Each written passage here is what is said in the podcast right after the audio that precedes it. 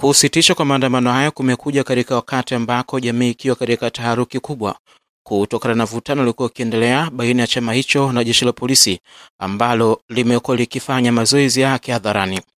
Akitangaza kusitishwa kwa maandamano hayo, mwenyekiti wa chama hicho Bwana Freeman Mbowe alisema kwamba hatua hiyo imefikiwa kwa kuzingatia masilahi makubwa ya taifa, hasa wito uliotolewa na viongozi wa dini waliorai kwamba maandamano hayo yasitishwe ili kutoa fursa ya majadiliano na Rais John Magufuli.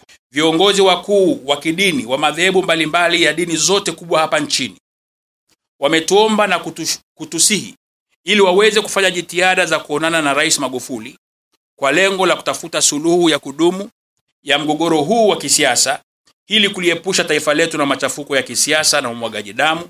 Tunaomba na kuwatangazia viongozi wetu wa ngazi zote wa Chadema pamoja na wanachama, waheshimiwa wabunge wakiwemo, waheshimiwa madiwani, wafuasi na mashabiki wetu na Watanzania wote popote walipo kwamba tunaahirisha kwa mwezi mmoja mikutano na maandamano ya amani yaliyopangwa kufanyika nchi nzima kuanzia kesho Septemba mosi ili kutoa nafasi kwa viongozi wetu wa kiroho kutafuta suluhu ya jambo hili kwa kukutana na rais na serikali yake.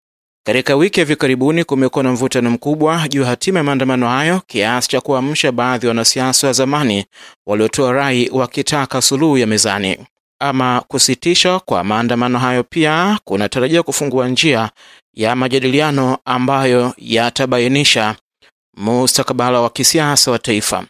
Hata hivyo, chama hicho kimeonya kwamba iwapo muda huu wa majadiliano utashindwa kuzaa matunda, basi kitarejea tena barabarani ifikapo Oktoba mosi. Endapo jitihada za viongozi wetu wa kidini hazitazaa matunda katika kipindi hicho, mikutano na maandamano haya ya amani sasa yatafanyika kuanzia Oktoba mosi ya mwaka huu.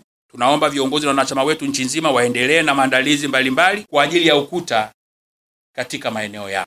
Kusitishwa kwa maandamano hayo kumeungwa mkono na wengi wanaodai kwamba hali hiyo imesaidia kumaliza hali ya sintofahamu iliyojitokeza wakati wote. Ah, kwa upande wangu mimi, unajua swala hili nilikuwa nashindwa kulielewa kwa sababu walikuwa wanampanga kesho waandamane, na sikuelewa wanaandamana watakuja kwa njia ipi, kwa sababu watu wengi tulidhani labda maandamano hayo yatakuwa yana vurugu, yana fujo hapa na pale.